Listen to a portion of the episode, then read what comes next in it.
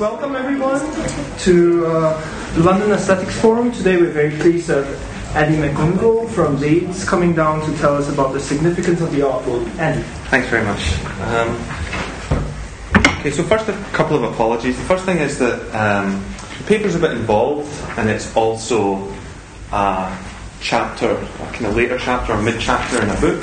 So I'm going to read it just because I want to, I don't want to kind of like improvise it because I'm going to miss out some of the very complicated ins and outs, which I also apologise for but it is so complicated.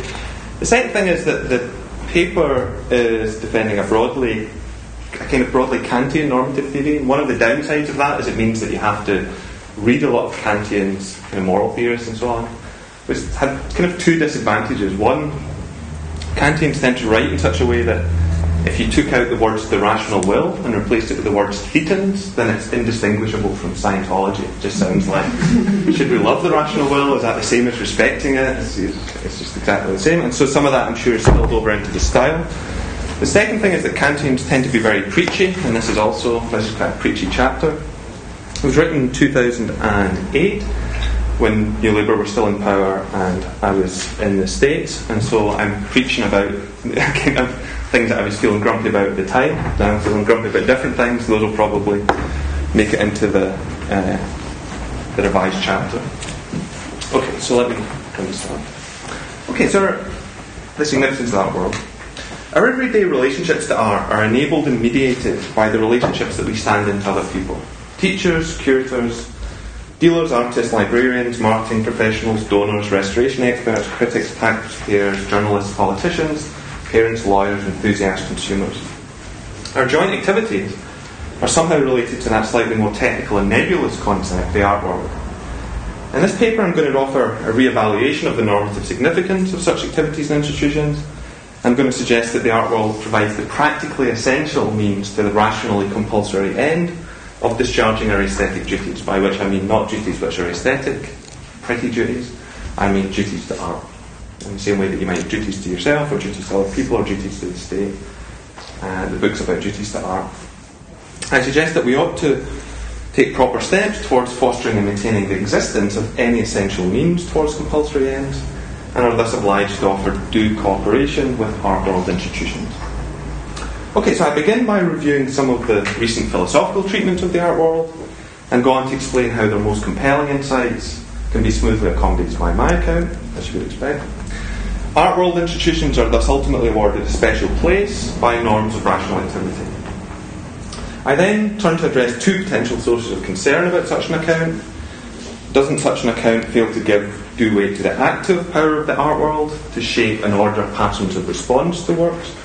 After all, if art world and duty are related as means to ends, doesn't this require that we construe the ends as having their nature independently of the means? So that the means is just a kind of reliable way of discharging the ends.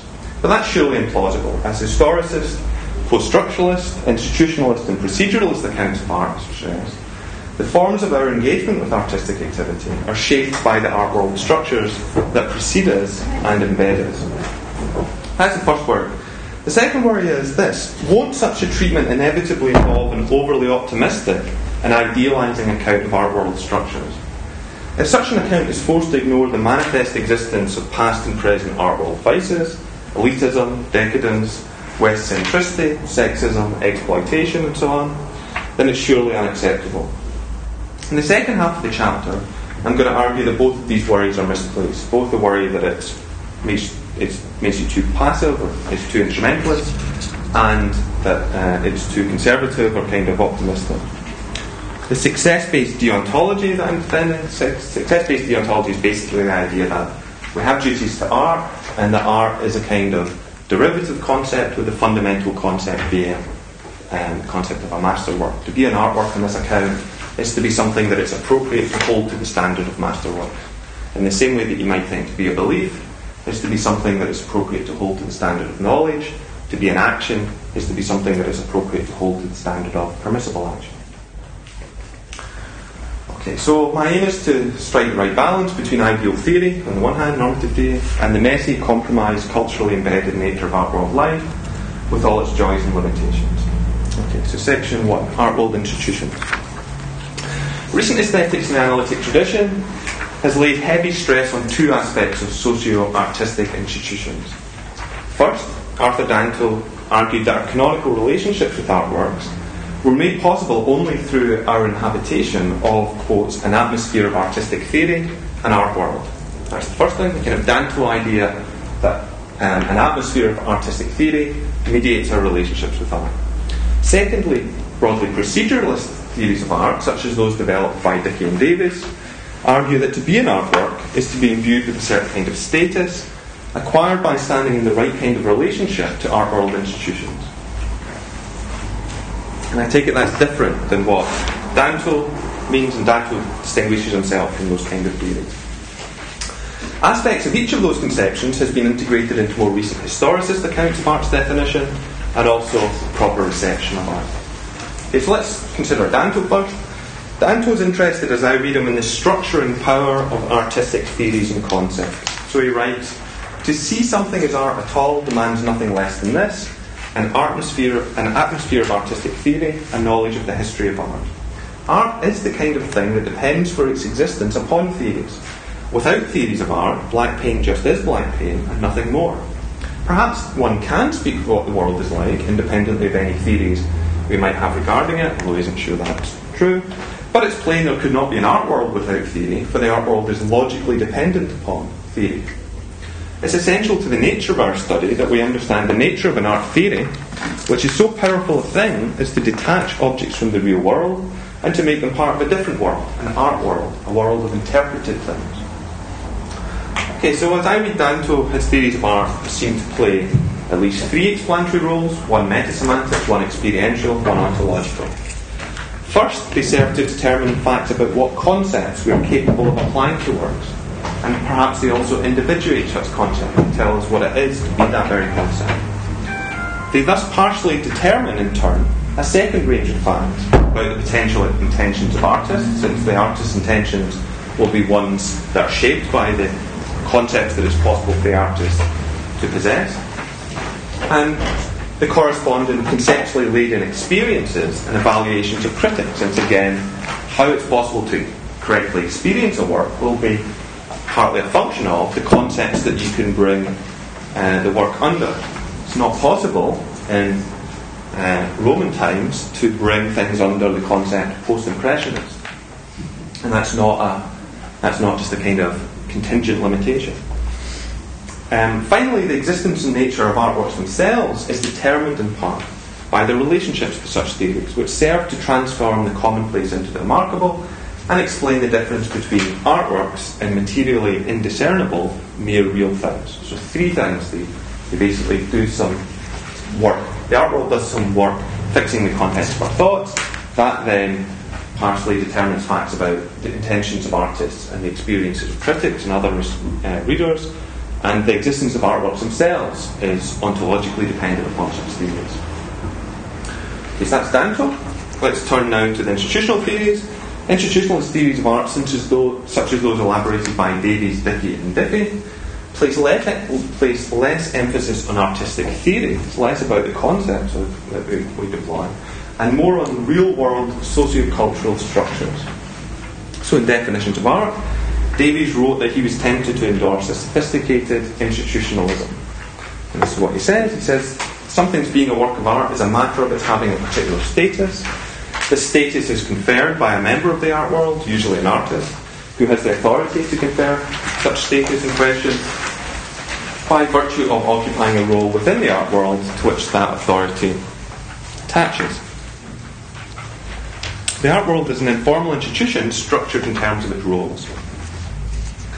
Such a position is not insensitive to the attractions I read um, Davies as a proceduralist. Something's an artwork if it's created uh, along the lines governed by certain procedures. There are other positions that deny that, functionalist and historicist positions, for example, but Davies tries to recognise the merits of those rival accounts. He says the art world has a history, it grew from non institutional social practices and has continued to develop through time. The practices through which it arose were ones that were concerned with what we now recognise as the point or functions of art. At first, the art world served those functions directly, but through time, the institution has altered in ways as a result of which it continues to operate sometimes without direct heed of that function. Art worlds other than that of 20th century European culture could and do exist. okay, but so even though there are differences between the institutionalist view and the Danto view, eh, differences which Danto is very sensitive to, Davies' art world seems to play philosophical roles that are in some sense similar to Danto's. Artworks are in some sense conceptually, genetically, or ontologically dependent upon the public institutional practices that compose art worlds. So Davies says, has the art world never arisen? There would never have been any artworks. Artworks are the product of the art world. They need not be artifacts, as that term is normally understood, but they must be public objects available, in principle, if not always in fact, for appreciation and interpretation by the art world audience. And I take that must be something like a conceptual must or an ontological must. Okay, so on both accounts then, appeal to the artwork does important philosophical work. And unsurprisingly, such theorists employ a broadly philosophical methodology. They construct arguments to metaphysical, phenomenological, and evaluative conclusions, making evidential appeal to a mixture of conceptual reflection, a priori principle, evident features of art world practice, and analytic interpretation of significant actual and hypothetical works. Okay? So what they're primarily explaining is the nature of um, art and the, the nature of aesthetic concepts, um, and they're doing so by a broadly philosophical methodology. Okay. Now we can contrast that kind of theory of the art world, philosophical theory I'll call it, with um, related social and cognitive scientific theories, so social science and cognitive science theories. So, for example, I take it there can be theories of the art world that attempt to weigh the economic benefits of investing in a given country's cultural infrastructure or examine the neurological effects of priming subjects with information about the quality of wine that they're about to taste. Both of those things have been carried out. And those kind of theories are going to typically employ investigative and confirmatory strategies that look significantly different from those employed by philosophers of the art world, although there's going to be obviously significant degrees of overlap.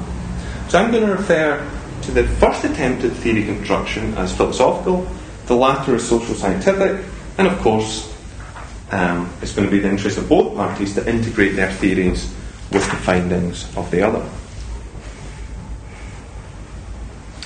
Moreover, a proper integration of the two accounts will often have important normative implications.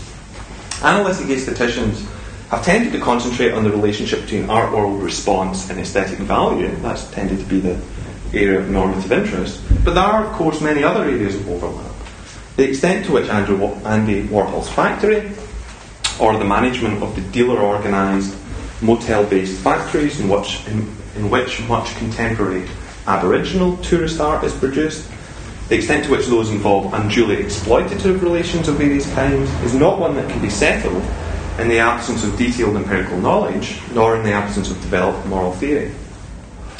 My concern here is simply to emphasise that the two styles of account, the philosophical and the social scientific, seem rather different in form and ambition, and it'll be a good making feature of an account of the normative significance of the art world if it can explain its relationship to both types of theory. So my, I'm going to try to say why, from the point of view of normative aesthetics, we ought to be interested both in the philosophical type of theory and in the social cognitive scientific. We can similarly distinguish ideal and realistic treatments of the art world. The former style of account will abstract from much of the concrete empirical detail of actual art worlds, resting most of its philosophical weight upon some privileged or foundational set of structures or relations. This approach need not exclusively, or even typically, encompass philosophical theories. So we can imagine down at the LSE a set of economic theories of art world practice that are developed from quite general, idealising assumptions about the aims and goals of artists and audiences. So that will be an ideal theory, but it will be a social scientific theory. Conversely, much of the interesting extant philosophical work in this area draws strength from realism of treatment. This approach requires detailed empirical attention to the way the art world actually works. Philosophers have often constructed their theories to accord smoothly with real world data. For example, which new styles and forms are actually taken up, championed, or shown in galleries, which kind of considerations are taken to be critically appropriate, what kind of popular art make up the routine backdrop of art in our lives, and so on. And those aren't what I'm going to call ideal, those are what I'm going to call realistic treatments. So it matters to a realistic treatment whether horror is a popular genre or not, but not particularly to an ideal treatment. Okay, so the account I'm going to defend in the next section is primarily ideal and philosophical in form. Tells us why, from a normative point of view, we would require something like an art world, even if the history of art had gone quite differently than it actually did, even if cinema had never developed as an art form, for example, or even if our conditions differed markedly. The um, world was a much more equal or just place than it is, for example. So my theory marks out normatively relevant features of such an art world. And then I'm going to go on in the final sections to explain how an ideal theory is nevertheless of its nature in harmony with the findings of social scientific and realistic treatments. So it's not something which is cut off from those, it's something that um, doesn't make sense except as integrated with those theories. Okay, so that was by way of kind of backdrop. Okay, first of all, what people have said about the art world and analytic aesthetics and some other areas, and secondly, what I'm aiming to do in the first instance, to give an ideal philosophical treatment, and then to explain how that relates to the social scientific and um, realistic treatment. Okay, so in the preceding section, I set up some of the, I set out some of the theoretical roles that current aesthetics assigns to the art world. I suggested that though important, uh, sorry, I suggest now that though important, these extant theoretical treatments omit one of the most important roles, the de facto essential role that the art world plays in allowing us to moderate our behaviour in the light of duties to art. Okay, so I want to draw an analogy between normative aesthetics and political philosophy, in particular between the art world and Kantian treatments of the state, thought of as political state. For Kantian political theorists, the only means by which um, human rational agents can realistically hope to achieve their mandatory ends of acting permissibly is by willing the existence of some broadly liberal political structures, the state. So you can't act beneficently, you can't do what you need to do, but for example, making sure people have enough to eat, making sure people don't die in childbirth, making sure that people are punished for crimes and so on, unless you will the existence of a cooperative um, community of people working together to allow those kind of things to happen. Such structures are essential if we're to secure the kind of conditions that we, as limited vulnerable creatures, require if we're to have a chance of pursuing our projects in accordance with duty. The state will help us coordinate, regulate, and implement dutiful behaviour. For example, by means of just taxation, rule of law, and defence against external threats. So again, this is at the level of ideal philosophical theory. We're not suggesting that actual states are like this. We're talking about what kind of state would be justified by the duties you have towards other people and towards yourself. Given our nature as dependent rational animals, the state, so construed, is a de facto essential means to duty. This is not a fact that could easily have failed to obtain, the fact that we're limited, fallible creatures who rely on others for much of our access to goods, including securing the preconditions for successful rational agency for our own lives, getting an education, getting enough to eat, securing yourself from bodily harm uh, by others, being allowed to pursue your own projects. That's a highly modally stable feature of human life. It couldn't easily have been the case that there were human beings that didn't need other people to bring them up from being babies. Right? That would, is a very distant possible world in which babies come into the world fully educated and capable of defending themselves and feeding themselves, for example. So we need other people. Okay, so I follow such theorists in suggesting that genuinely and rationally willing a mandated end requires one to will permissible, indispensable means to that end, and thus that we ought to will the existence of a just state. That just means a community of people helping one another to fulfill their duty.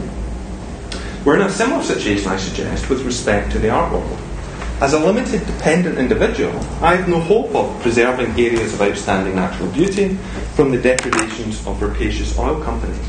I can't realistically hope to be able to preserve, display, and study masterworks and other important works. There's no prospect of my educating myself from scratch about the history of art without the help of libraries, art historians, museums, curators, record companies, organised groups of enthusiasts, and so on. If I'm rationally and sincerely to will that I stand in the right kind of relationship to the value of art, as I argued earlier in the book, I must will permissible essential means to that end. Cooperating with an art world that tends towards the coordination, regulation, and implementation of dutiful behaviour is permissible and it's also practically indispensable because that's the only way that we can look after things that are valued. Therefore, I have a duty to will the existence of such a set of structures and to take reasonable steps to cooperate with it because I have a duty to preserve the very, very valuable things. The only way in which I can hope to preserve and understand and stand in right relations to them is if other people are helping me, so I have to will that other people help me insofar as I'm rational. So, for example, it might be the case that I ought to allow a certain proportion of my income, where necessary, to go towards defending and preserving great works and uniquely wonderful landscapes. It looks it might be the case that I ought to give due weight to the special duties that constitute given art world roles critic, curator, philosopher of art.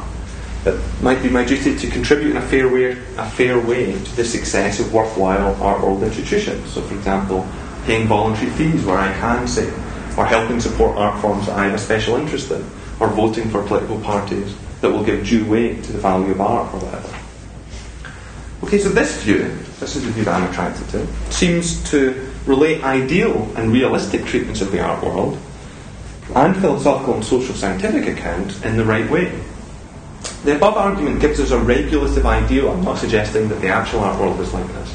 It gives us an ideal by which we can see how to improve our extant social arrangements and art world structures, which we can scarcely hope to implement in every respect, but which can act as a principle of revision, principled revision, and improvement. The actual art world is likely to be flawed, ineffective, vicious, but as long as participating in broad terms is essential to discharging our duty, then we will be bound by its norms unless these are flagrantly egregious. So just like none of us live in a perfect democracy, but we are, have a duty to obey the law by counting lights, and a duty also to perfect the state so that to make it better. But while we're making it better, we shouldn't destroy it. Um, similarly, will be a duty to um, participate with worthwhile art world structures and to improve the ones that aren't worthwhile.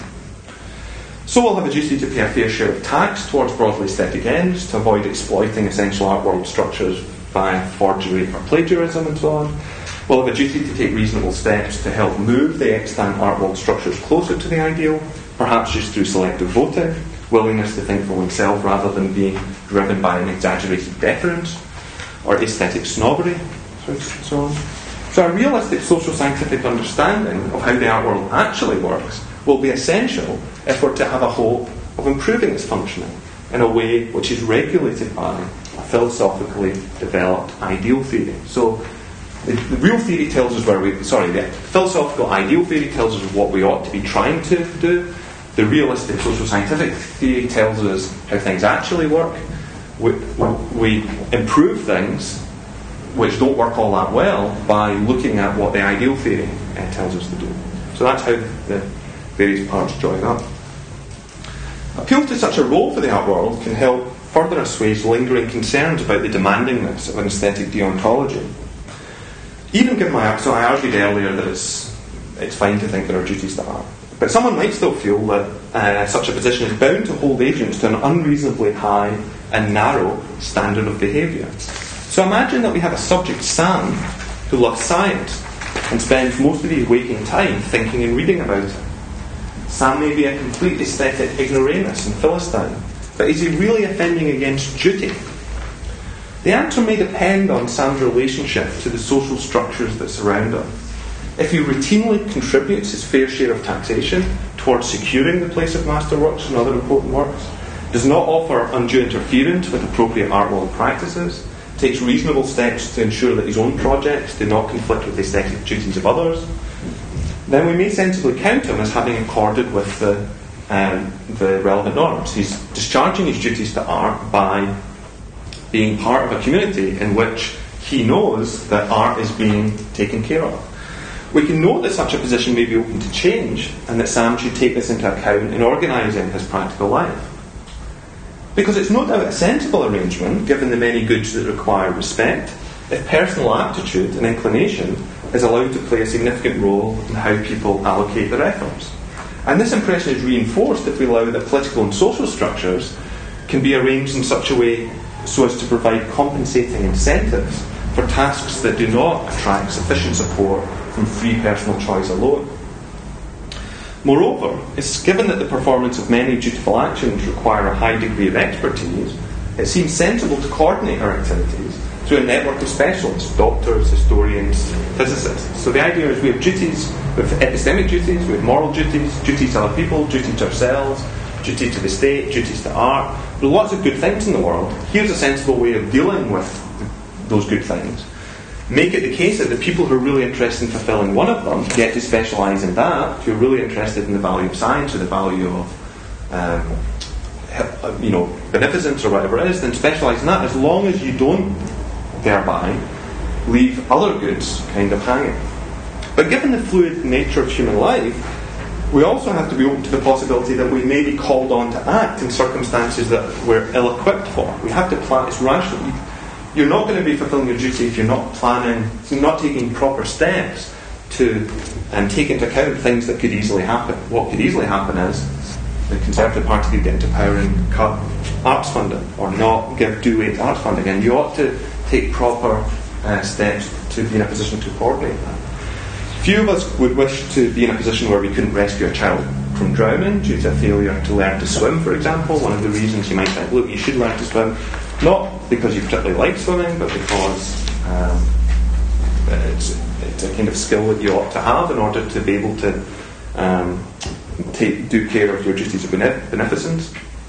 Similarly, we would demonstrate an undue deference to experts if we allowed ourselves to remain so politically ignorant so as to make so that to make informed voting decisions we were forced to rely solely on mass media advice. So you ought to take minimal epistemic you ought to fulfill enough of your epistemic duties to allow you to vote properly, to make sure that you're not um, kind of imperiling things of value. If you just are always guided by what the Telegraph or the Guardian or the Sun tells you to do, then you won't be in a position to properly discharge your epistemic duties. If you're so specialised that you're relying on others in a way that might, as it were, not be reliable, then you're going to be open to normative criticism.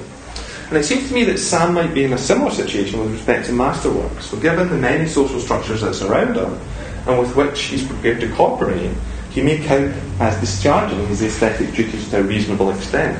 But we may also feel that Sam is open to the charge of sort normative criticism of taking an unacceptably high degree of risk if he does not take the kind of steps that we would require in these other areas. We may feel that someone's to a form of normative criticism if they fail to learn basic first aid, for example, or what the fire drill is, or how to drive, in cases where something important might be lost if things go badly. And similarly, we might feel that Sam may be in a poor position to bring up children in a way that equips them for the world in which they will be bound by aesthetic duties.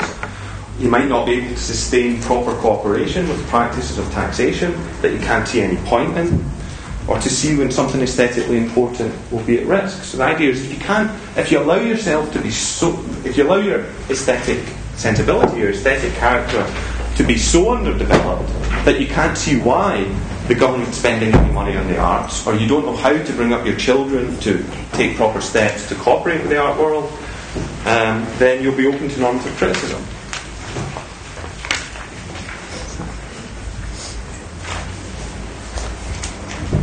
No one's asking that Sam should be a polymath any more than anybody is asking the first aider to be a brain surgeon. But we might expect that some processes of self development would be a sensible response to the uncertainties and insecurities of human life. Is Sam really entitled to presume that events resulting from a sudden acceleration in global warming won't place him in a position where he might, where he might not be forced to help secure valuable achievements? Do we, are we really clear that we won't be in a, put in a decision where we have to decide which artworks should be funded and which ones shouldn't? Is he really in a position to tell whether his local opera house merits the urgent aid that it's requesting, or to tell whether national lottery funding of Eton is a reaction to social privilege as opposed to the value of art? If Sam's, if Sam's subcontracting of his aesthetic activities results from inertia and over concern with personal comfort, rather than a sensible response to a coordination problem, then we may reasonably find his behaviour open to normative reproach.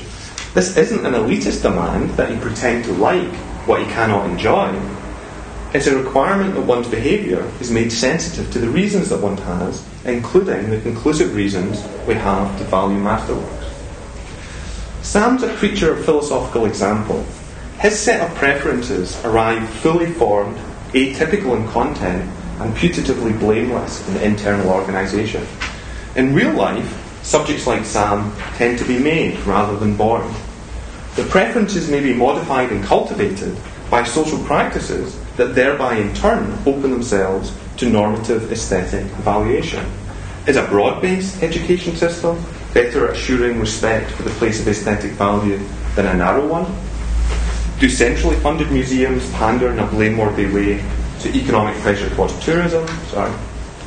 Or empire friendly narratives of national greatness? Or crass postmodern other worship? I mean, these are genuine questions, not rhetorical questions. Do local cultural structures embrace an unhelpful contrast between science and art? Is the creation of good popular art hindered by monopoly control of the media, or a public funding system that's directed towards sustaining essentially exclusive hobby horses of the aspirant aristocracy? These questions cannot be addressed without the development and integration of well grounded, empirical, normative, critical, and philosophical theories of the art world and its relation to masterpieces. Cooperation with art world structures is not something that consists in modes of outward observance. Rather, it involves sets of permissible actions. So consider Sue, who regularly attends galleries and art cinemas, reads voraciously, makes sure to direct a sizable amount of charitable giving to worthy aesthetic causes. If Sue is motivated solely by a desire to demonstrate and reinforce her social superiority, then her behaviour does her no credit and will not serve to discharge, or may not serve to discharge, the demands of aesthetic duty. For all we've said, Sue may be even more blind to the value of art than Sam.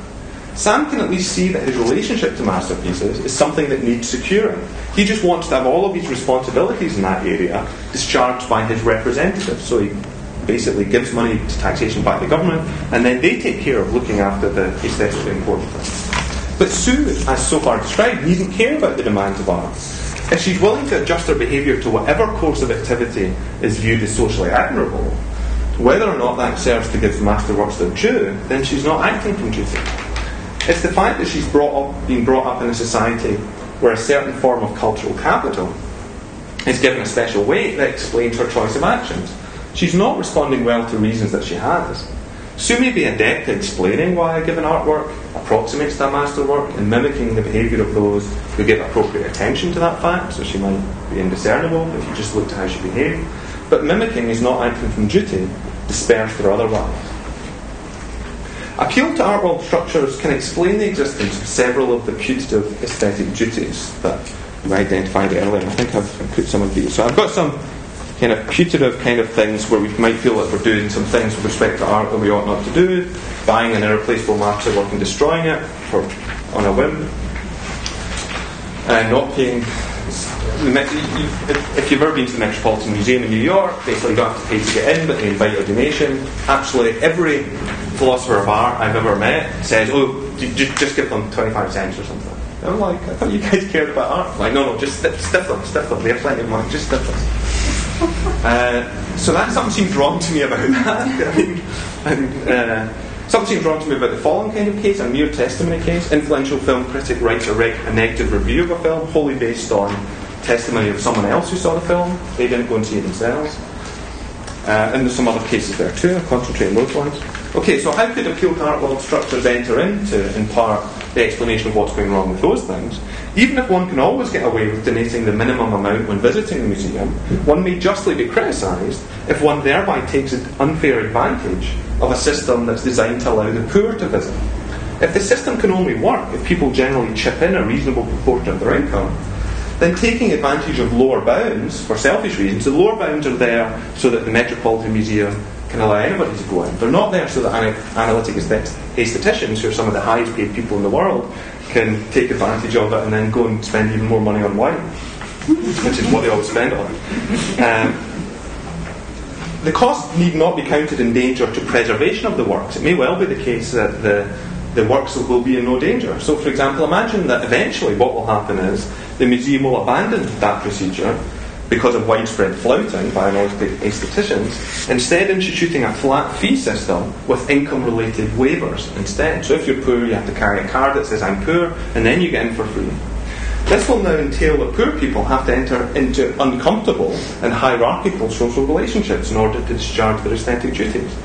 For example, the duty to cultivate and develop their own taste and aesthetic knowledge and those of their dependents who will foreseeably take on the aesthetic duties of care as the future members of the society. One's own flouting will likely, therefore, involve acting on a consideration that reasonable agents couldn't in general endorse. For agents will care about setting up stable social structures adequate to secure due patterns of respect for masterworks in a way that doesn't needlessly make it uncomfortable for people to, to kind of discharge it. People are going to be less likely to go to museums if they have to hold up the card saying I am poor, or if they have to pay a lot of money to go in and they don't have a lot of money. In thus acting for something that seems ill suited to play the role of a reason, one impermissibly violates rational constraints on action. Similar remarks could be made about the film critic who writes an accurate review damning a film that he has not seen. In the case we imagine, the film critic relied on what was de facto reliable aesthetic testimony of a friend that he had reason to trust. But the role, the social role of film critic, has constraints built into it, constraints that are motivated not by what happens in any given case, but by what happens in the general or typical case. In most cases, as things actually are, writing critical remarks on works that you have not engaged with does not res- result in you successfully discharging the role that the art world has entrusted you with. There's a widespread convention in the art world that we participate in that critics are expected to have engaged with artworks on a first person basis. And that makes sense given the deontic point of evidential deference to aesthetic advisors, together with the characteristic epistemology of artistic value. The reader has no ground to think that this convention is not enforced, and is thus likely to give the findings of the critic an inappropriate place in her aesthetic considerations. And even if that wasn't the case, even if no one read the paper on that day, for example, the critic would still be open to criticism for having needlessly subverted art world role constraints which are enforced for good reason. This could easily have been avoided had she, for example, signalled explicitly that this piece of criticism was not grounded in her own experience. Whether that frees her blame altogether may depend on whether she occupies a role whose obligations she's determined to ignore whenever it suits her, or whatever. Okay? So we can provide different types of argument for different cases. Okay. Okay, so I spent little time. So what I'm not going to defend is the broad Kantian idea that it's rational to uh, will the essential means to rationally mandated ends. That principle might seem controversial to you if you don't embrace the Kantian picture that I've out, outlined. So, for example, if, imagine you were thinking of things this way: there's a delimited area of concern for rational demands which sit alongside an area of a private sphere of personal prerogative. So, for uh, one day a week, you're allowed to do exact whatever you want, and then for four days a week, you have to do what you have reason to do. Couldn't it be possible I'm rationally obliged to do X? I'm only able to do so by Y, and yet um, Y failed to be rationally obligatory because it would violate some constraint upon personal space. That could happen if you had that view that um, freedom meant being let off rational, you know, not not having to act for reasons one day a week. So you kill people and like you know starve thousands of people to death and so on. That on that day, and then the rest of the day you have to give money to charity and so on. That seems to me an implausible account.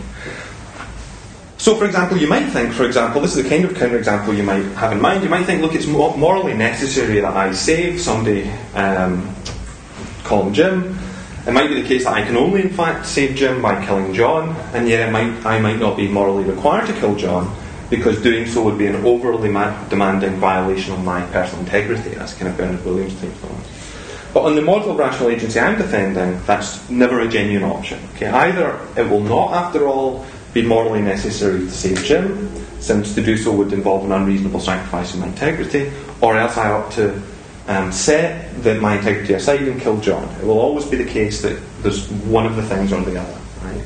So it's not a, a deontology in the sense of you must never kill, you must never steal. Right? So that's not the kind of shape. I'm not trying to defend that position in this talk or say that it's preferable to other positions. It's just that my style of deontologist is independently committed to the principle that obligation is transferable from rationally compulsory ends to practically essential means. So it's no cost to me to just agree with that in case of the, in case of the art world. Okay. okay, so now I want to turn to the question of whether the position I've outlined has unacceptable costs. It might seem that such an account fails to emphasise the active power of art world structures. Doesn't such a wholly instrumental means end account require that we can characterise the end independently of the means by which they're achieved, even if such means are practically essential? Nothing could be further from the truth.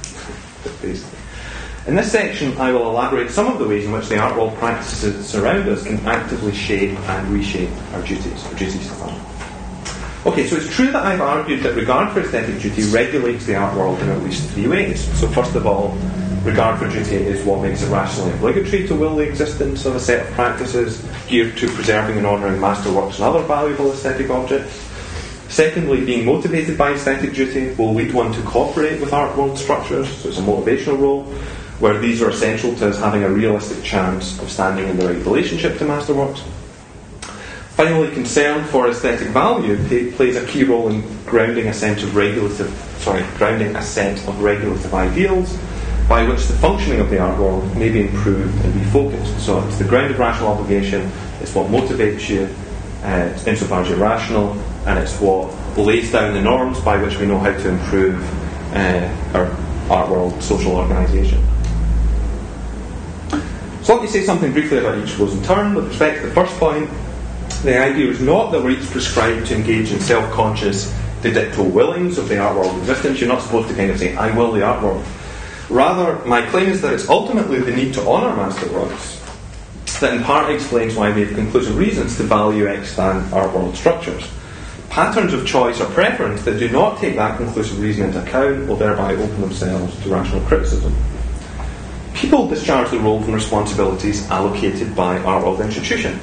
Some of these roles, taxpayer, moviegoer, do not demand anything particularly out of the ordinary. And we saw in the case of Sam that the responsibilities of a well motivated agent might not be minimal even in these kind of cases. You might have to give yourself enough of that aesthetic education that you know what, what cuts to um, agree with and what cuts to resist on behalf of political parties. Being a curator or a dealer or an artist will provide the agent with different patterns of authority, discretion, and temptation. To the extent that you're motivated by a concern for aesthetic duty, um, you'll be led to take seriously the obligations and opportunities that your position in the art world affords. So I said that the demand that we respect masterpieces, masterworks, gives a normative fixed point by which we can hold the art world to account. In the political realm, realm, we're familiar with the idea that the practically achievable may fall woefully short of the ideal, but bowing to the achievable is the only way to make sure that egregious violations of rational autonomy are avoided. We would be rationally obligated to take that course. So no one's suggesting that uh, British democracy is perfect, but it's better than the kind of Hobbesian war of all against all. So the only way in which we could prevent a war of all against all is to broadly cooperate with the kind of structures that we have until we can improve them. We, what we shouldn't do is all simultaneously stop cooperating with any legal structures and then trying to build up from there uh, a better situation on, that, on the Kantian view. Okay, so, and of course you should view that as temporary, and of course you shouldn't um, cooperate, you shouldn't take that first step of cooperating lightly. So, for example, it requires careful attention to the risk that members of such structures will institute self serving procedures of repression and control before further improvements can be achieved. So, you shouldn't be cooperating with something where it's obvious that what's going to happen as soon as you allow a particular party to go into power is that you know they're going to be politically completely oppressive. Should, those people you should resist and that's going to that's going to be a difficult call um, in the political case. We can make a similar set of remarks in the case of the art world. No one would pretend that contemporary art world structures are ideally suited to play the kind of normative role I specified earlier. I'm going to talk in a minute about ways in which they've been criticised. But the very same principles that normatively underwrite the existence of the art world and its claims upon us also mandate that we improve it. Just as in the political case, the goods secured by achievable institutions may give us a conclusive reason to grant them normative authority, so pay your license fee pro tanto. but this may be uh, accompanied by an equally conclusive reason to work to reform and perfect them. The exact form that such a set of improvements would take is not something that can be identified at the level of normative generality that I'm at here. It requires careful application of detailed empirical, philosophical, legal, and evaluative theories in a way that I'm not trying to engage with. My aim here is simply to stress that there's nothing intrinsically conservative about our relationship to art world institutions on the account defended here. On the contrary, much more might be demanded of us by way of enforcing change than considerations of prudence or utility alone might allow. Okay. So much for the sense in which the art world is an essential means to duty. As noted above, it seems undoubtedly true that the art world also serves to actively shape our aesthetic duties in a number of respects. So here are three. First, it determines local role duties. So you have a, if, if you get hired as a film critic, or you get hired as a curator of a museum, or you get hired as a lecturer in aesthetics, then certain duties come with that. Second, it enables certain forms of preservation, understanding, and creation, and not others. For example, in deciding what to buy, store, and exhibit, museums, galleries, and record companies help constitute and not merely reflect patterns of tradition and influence. And as Scanlon and others have argued, traditions themselves can give rise to distinctive duties of response, resistance, and transcendence. So some, some, some traditions can be goods in themselves, some traditions are things we should get rid of as quickly as possible, and so on. Finally, the art world shapes the demands of duty by constructing a distinctive range of attitudes and worldviews that constitute our rules of aesthetic salience and aesthetic literacy. I contend that properly understood, my claims about the significance of the art world are perfectly consistent with each of these points. Let's consider them a time. So I'm going to set aside the role duties. So just take, take my word for it that there are, the roles of a philosophy lecturer are different than the roles of a um, politician, which are different from the roles of somebody who owns a gallery. So I'm going to turn immediately to the power of the art world to constitute patterns of tradition and influence. As argued above, art world institutions will assign a variety of roles to their members these roles may include demarcated areas for discretion and individual prerogative. Okay, so they're not completely detailed roles. The, the, the, roles of being a curator doesn't tell you what you're supposed to do every hour of every day, you know, in every circumstance. It may, in a given case, be compulsory that a museum director take care to preserve the valuable works which are placed in our care and to make them available for public appreciation. It need not be so determined what the order, for example, of exhibitions should be. Similarly, although a certain critic may be enjoined to take due epistemic care in writing his monograph on Romanticism, he need be in no obligation to include discussion of every pattern of influence in that movement. So there are duties. If you're going to if you're going to be a philosophy lecturer or you're going to be a critic, then you should take, there's going to be you're not going to be discharging your duties towards art if you don't take due epistemic care to find out um, the kind of kinds that that artwork actually falls under. Similarly, uh, if you um, there are numerous cases of very badly motivated people taking over art galleries or museums, and for example, send, immediately sending the uh, the works on round the world tours to just to generate money for the um, for the museum, and then uh, basically using that to fund political campaigns and so on. This happened in Philadelphia quite recently. Um, but not, but just not doing those kind of things doesn't tell you all that much. Still gives you lots of areas for discretion. This means that art world institutions are practically certain to themselves establish patterns of tradition and influence that need not have existed if different decisions had been made.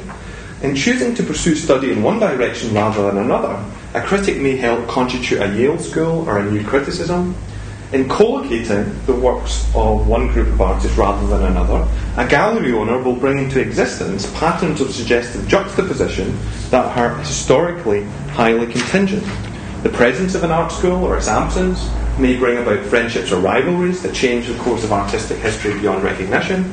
Such a course may be in no sense historically or rationally inevitable, or explicable in ways that do not mention the happy interaction of chance, prerogative, and art world institution take a case in popular art, we don't, don't have the we don't have the Beatles as we have them at the moment with our art schools, managers, clubs in Hamburg, producers of record companies, pirate radio stations, and car accidents.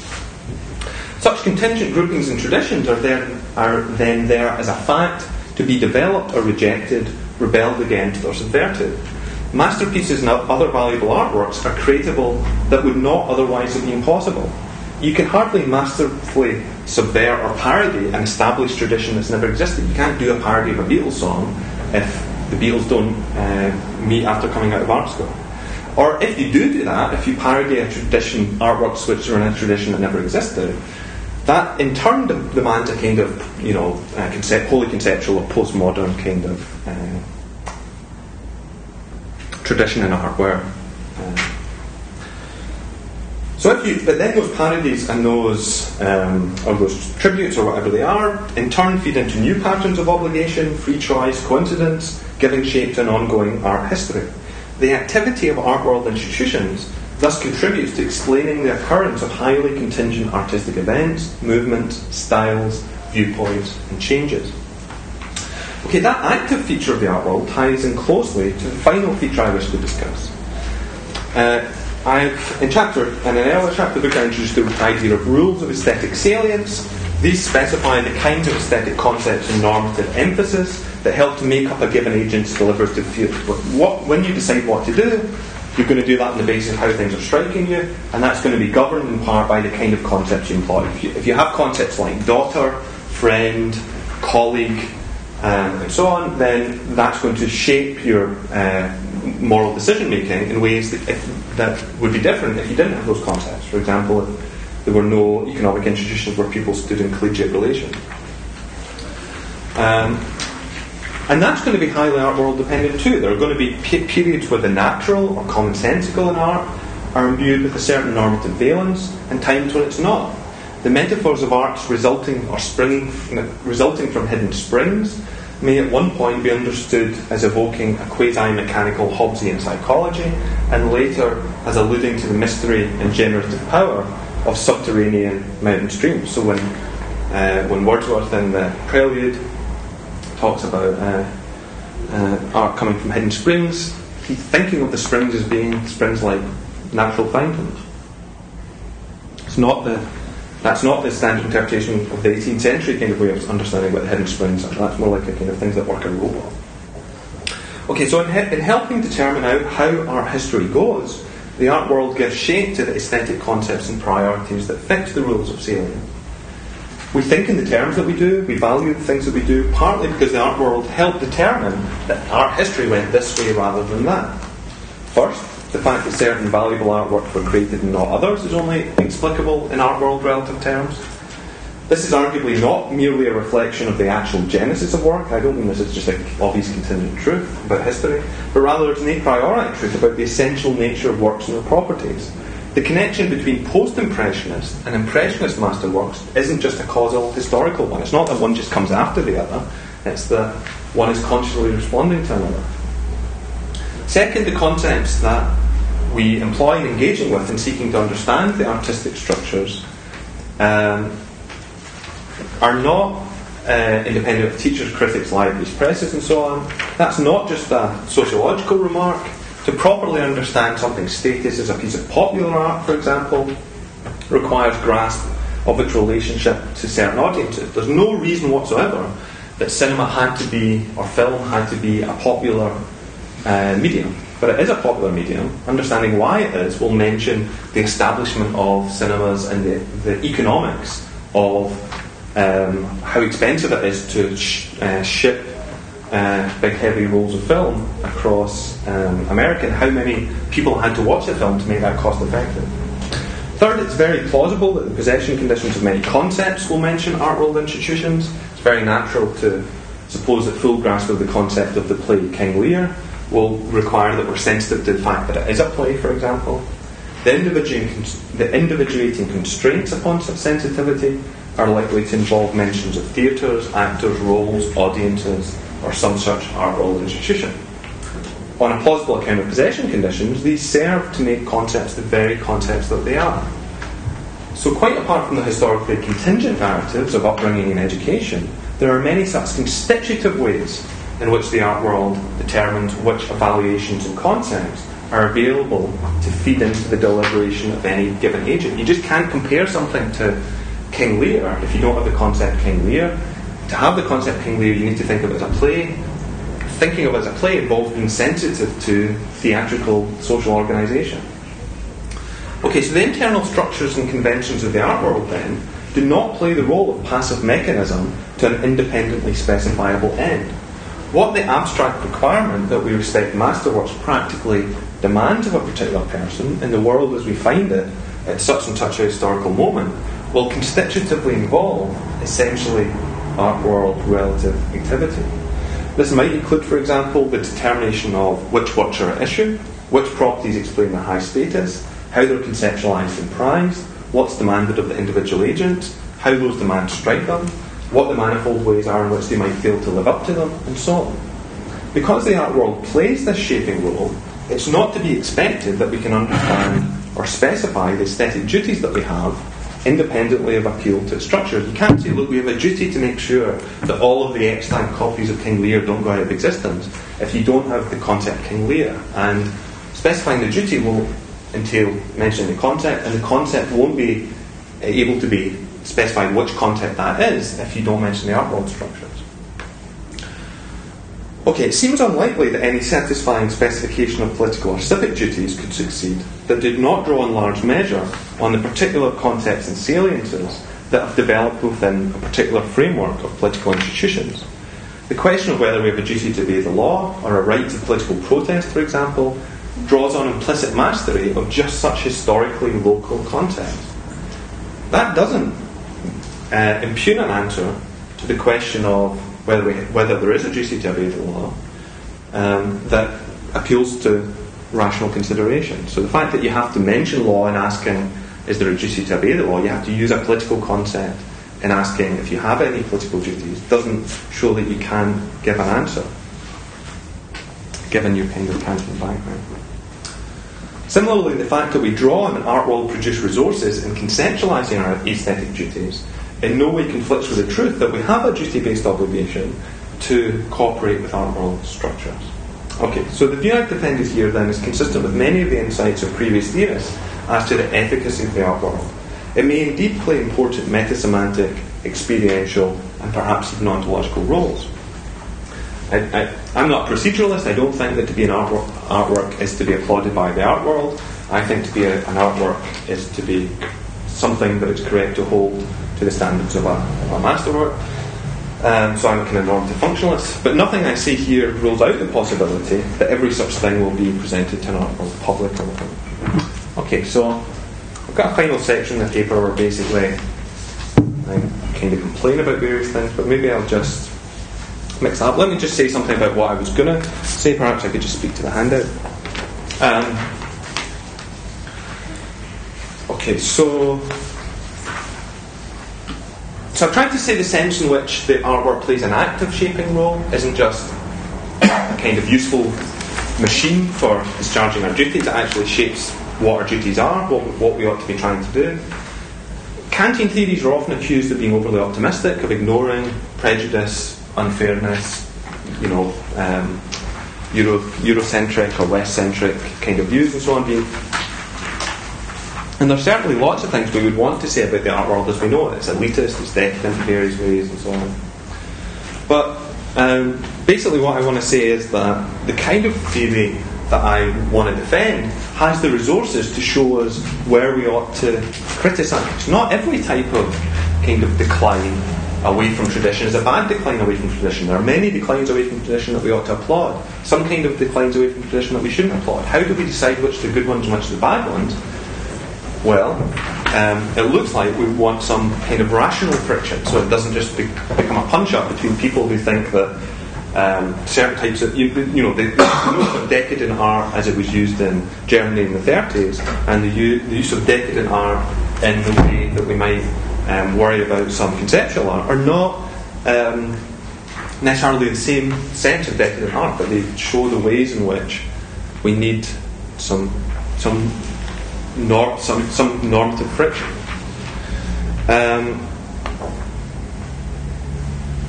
so, so basically, the idea is that, um, first of all, the kind of theory I'm, I take it as a virtue of the kind of theory I'm defending that it integrates smoothly with other epistemic and kinds of duties to others duties to yourself and duties to knowledge, epistemic duties.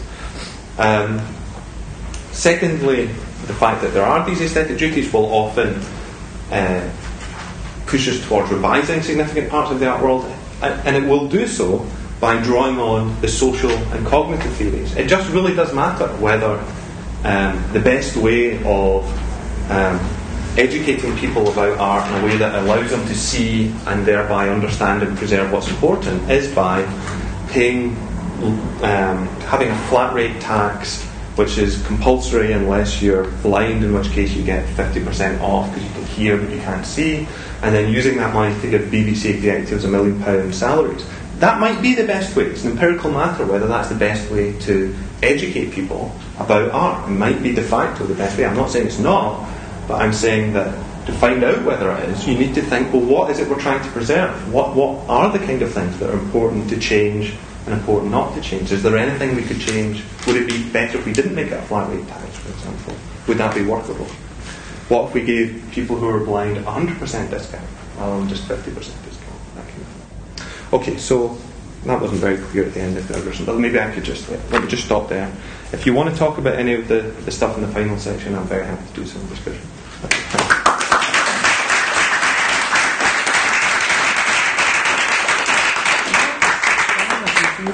Questions, or do you want to stand? Uh, I, am very happy to stand. I'm very happy to stand. We have a chair. No, no, I'm, I'm very happy to So, I would normally stand.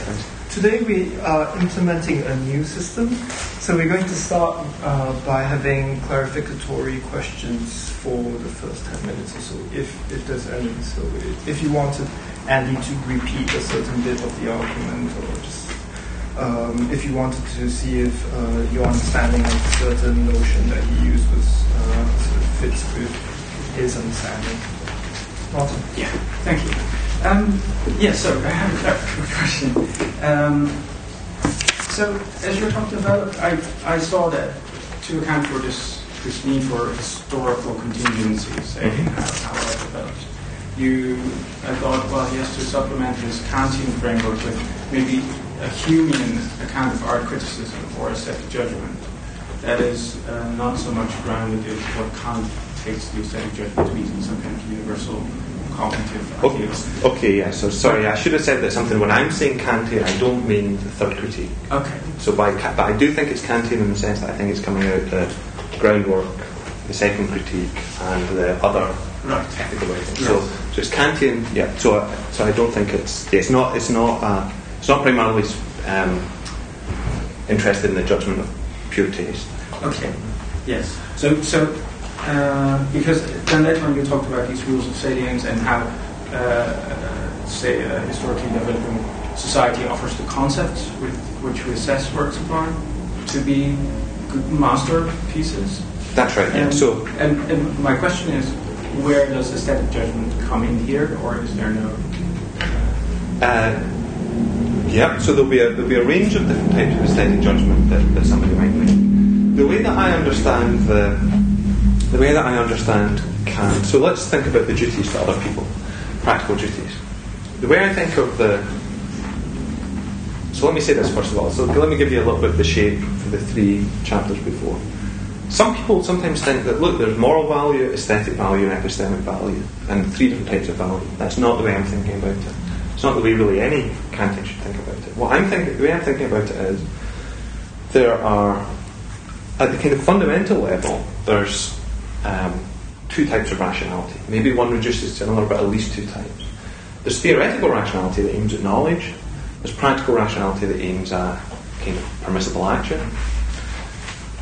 Then there's, on the basis of those two fundamental types of normative constraint, there's the derivation of different types of duties. The duty to oneself, there's duty to uh, political duties, duty to vote maybe in certain circumstances, um, duties to art, uh, derived epistemic duties. So the kind of duties that you'll have qua scientist will not, as it were, be stated by the fundamental uh, kind of kind of theoretical reason, but it'll be derived in a very historically contingent way. Okay, so I'm thinking of the artistic duties being a little bit like the political duties. We do have maybe a duty to, to vote or to protest under certain circumstances. Um, that duty is not itself mentioned in the account of what practical reason is or what pure reason is, but it can be derived from that through quite a long process of reasoning in some sense. The, however, the way that I'm thinking of the, the kind of Kantian framework is that you can, no Kantian can fail to be a kind of highly historicist, uh, con- particularist, contingentist embeddedness, because what you need to do, think about the way that the, the, the kind of um, the groundwork model works. The idea is, look, what we're evaluating for permissibility are maxims. And maxims are very, very detailed accounts of what you're trying to do, why you're trying to do it, who's doing it, who will be affected by it, and, and by which particular way you're trying to achieve that goal. You're just not going to. Rationality can't even get to work unless you have a very already have a very rich group of kind of normatively laden concepts like daughter, um, you know, poor person, food, harm, hurt, pain. All of those kind of things are going to have to be in uh, before you ask yourself, am I permissible to uh, hurt my daughter in these circumstances? Am I permissible to hurt my? Is it permissible to hurt my daughter when it's the only way to save her life and she's consented? Right, that kind of question is going to be quite different than the case other types of cases. So, but in order to ask those questions, you're going to have to have very, very detailed set of concepts, and many of those concepts will themselves have a normative valence. And I'm thinking of just the same kind of thing in the aesthetic case. So, so the way that you view things um, is structured through aesthetic uh, concepts. So, you, it, you know, when you're thinking of a Picasso, you're thinking of it as a Picasso, and that uh, doesn't. That's it's not wholly descriptive. Of course, a Picasso, but it also we're brought in a culture where Picasso has a certain status, and that will enter into your consideration. Where uh, where the kind of rational norms come in will um, uh, come with respect to how the fact that it's Picasso ought to affect what we do or what we think. So if it turned out that, for example, nobody was ever looking at or thinking about or creating or taking steps to preserve anything but the Picassos, then that would be a violation of aesthetic duty, on my account, if you, you could do those kind of things. So the norm will come out by thinking, is what we're doing here, right? So get a very detailed description of how we're planning to interact with the works in a way that's conceptually very thick, and then ask, um, is this um, the kind of thing that we ought to be doing given the value of these kind of rational achievements. That's the way I'm thinking about it. So, in that sense, that's where normative judgment comes in. But, I take, but you might be thinking of a different type of judgment. The judgment that this type of work is important and this type of work is, is not important. That, I'm thinking, is not to be done by a philosophical theory. I'm thinking that any more than. The way I'm thinking about it is duties to. The, we will have certain duties to. Part of your epistemic duties will ultimately kind of give rise to or underlie the duties we have to science as a scientist, as a taxpayer, and so on. Um, that doesn't mean that your theory of epistemic duty ought to tell you uh, which scientific theories to accept and reject, right? if your philosophical theory is telling you that string theory is too complicated to be accepted, that's a really bad mark of the philosophical theory. It shouldn't be telling you that kind of stuff. But on the other hand, if the only reason that people are string theorists is that some very powerful string theorists are uh, taking undue advantage of their privileged position to get their graduate students into um, all the Ivy League schools and all of the, the research institutions and then not granting them any fund, then you have to say, well, just a minute, I mean, it's like, that's the kind of thing where you can appeal to these epistemic norms. You say, look, science should be about getting knowledge, it shouldn't be about having a self serving community of just keeping each other in comfortable jobs. So it's not that, the, in my view, the role of judgment is for the for the critics rather than for the philosophers at this level of the ideal. Just like the judgment of which is the of what kind of you know whether we know that quantum electrodynamics is true is down to the physicists, but um, that kind of deference is tempered by it's not just whatever the physicists say that goes, right? Not just the fact that you are a physicist at Harvard that gives you epistemic authority, it's that you are taking part in a communal uh, endeavour which can be held to these much more fundamental standards. That's what I'm thinking about. any more clarificatory questions? I was wondering what do you mean by uh, history, by art history, because I guess you are not in the historicist framework, but art history is worked out in a historicist framework, and we, I'm not sure we have another framework to deal with history. So my question would be that um, how many history do we have, and how it relates to cultures, and what do we mean by it? So you understand the problem is history means something in the historicist framework, but we don't think that the historicist framework is something which we should accept. And then what else art history can mean? The way I'm thinking about it is um, uh, there's a there's an explanation of why we uh, believe the things that we do about art, why we act the way that we do, as we stand in the many different relationships we do to art and why. Um, and that's partly a function of how things went in the past.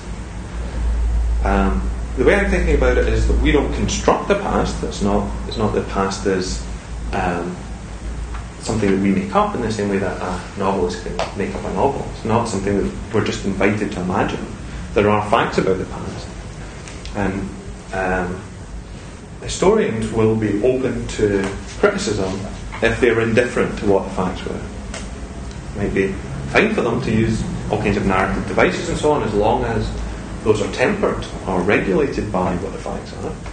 But it will be important that those facts are kind of respected.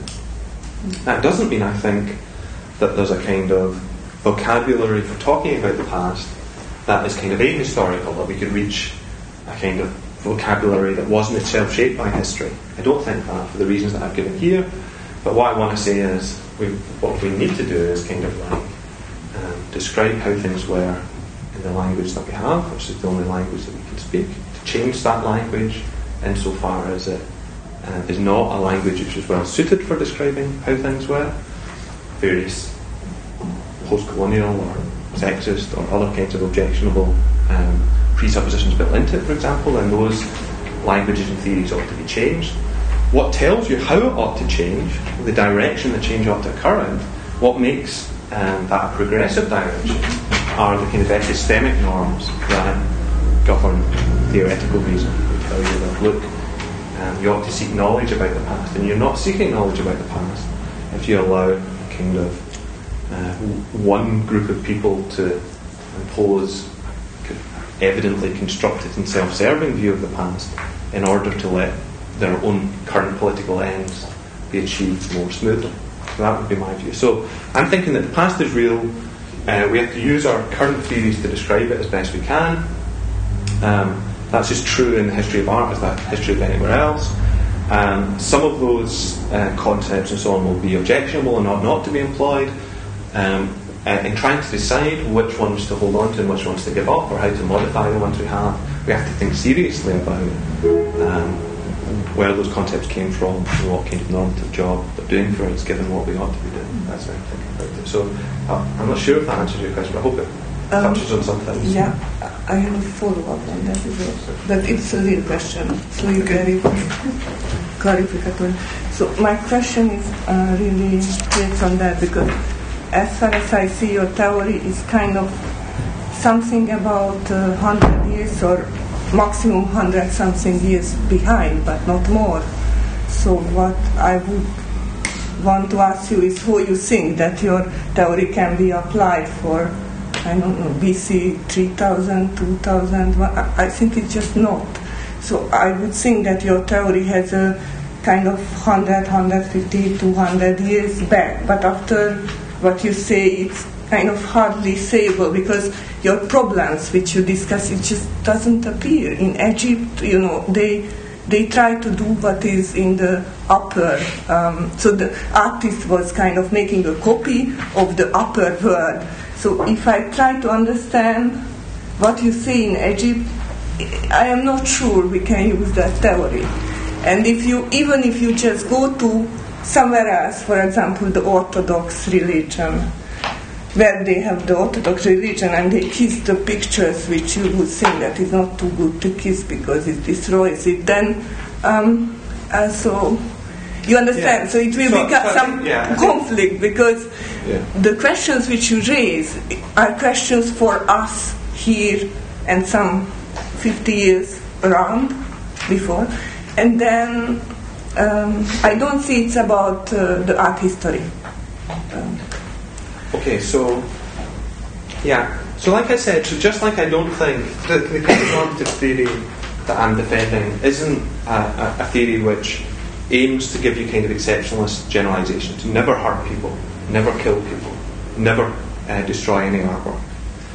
I, I don't believe that's not any deontological picture I recognise, certainly not the aim of the kind of theory that I think. I think maybe fine to kill people in certain circumstances. Um, it may be absolutely no problem at all in inflicting pain on your children in various circumstances. We do it all the time when we're inoculating them against diseases and so on. Might be absolutely, fu- you know, I mean, the idea of that something was going wrong with the happenings because they were making works and then destroying them and filming the destruction of some works in order to create another work, or that they erased de Kooning shouldn't have been erased because it involved the destruction of one of the de Koonings. I hmm. mean, that's that's nothing that I I don't see anything in here that commits me to saying that that's not absolutely fine. In fact, I do think it's absolutely fine. My explanation of why it's absolutely fine, why it wouldn't be absolutely fine if we just cut off, for example, all public funding from the arts and all our education in schools, and actually prohibited and punished people if they educated their children about the arts. That kind of thing wouldn't be fine. Why? Because there's something about the arts which is worth preserving. I think you can say that there's something about it worth preserving without being committed to the kind of idea that, um, uh, you know, each and every artwork or each and every masterwork ought to be preserved under all circumstances. That, that's plainly absurd. I thought her question was going in a slightly different way. So I thought it's that um, so you, you have this notion of an aesthetic duty, and uh, I think you're pushing the idea that in certain different cultures which were more foreign, perhaps the conception of aesthetic duty um, is, is remarkably different, such that uh, there is a question which arises whether you can run this sort of Um, position. So, uh, exactly, because, for example, in the Bible there is a story when they steal one tribe steal the sculpture from the other tribe. The interesting thing is the reason why they steal the sculpture because the sculptures are the gods. So when you steal the sculpture, put into your pantheon where is the other captures, you put the gods into your pantheon and put the gods under your gods. So it's kind of syncretic. And the reason why um, um, the Heber hasn't a visible God because you couldn't steal. So it's very funny things. Yeah. But then when you have the duties, it will be very hard to understand that.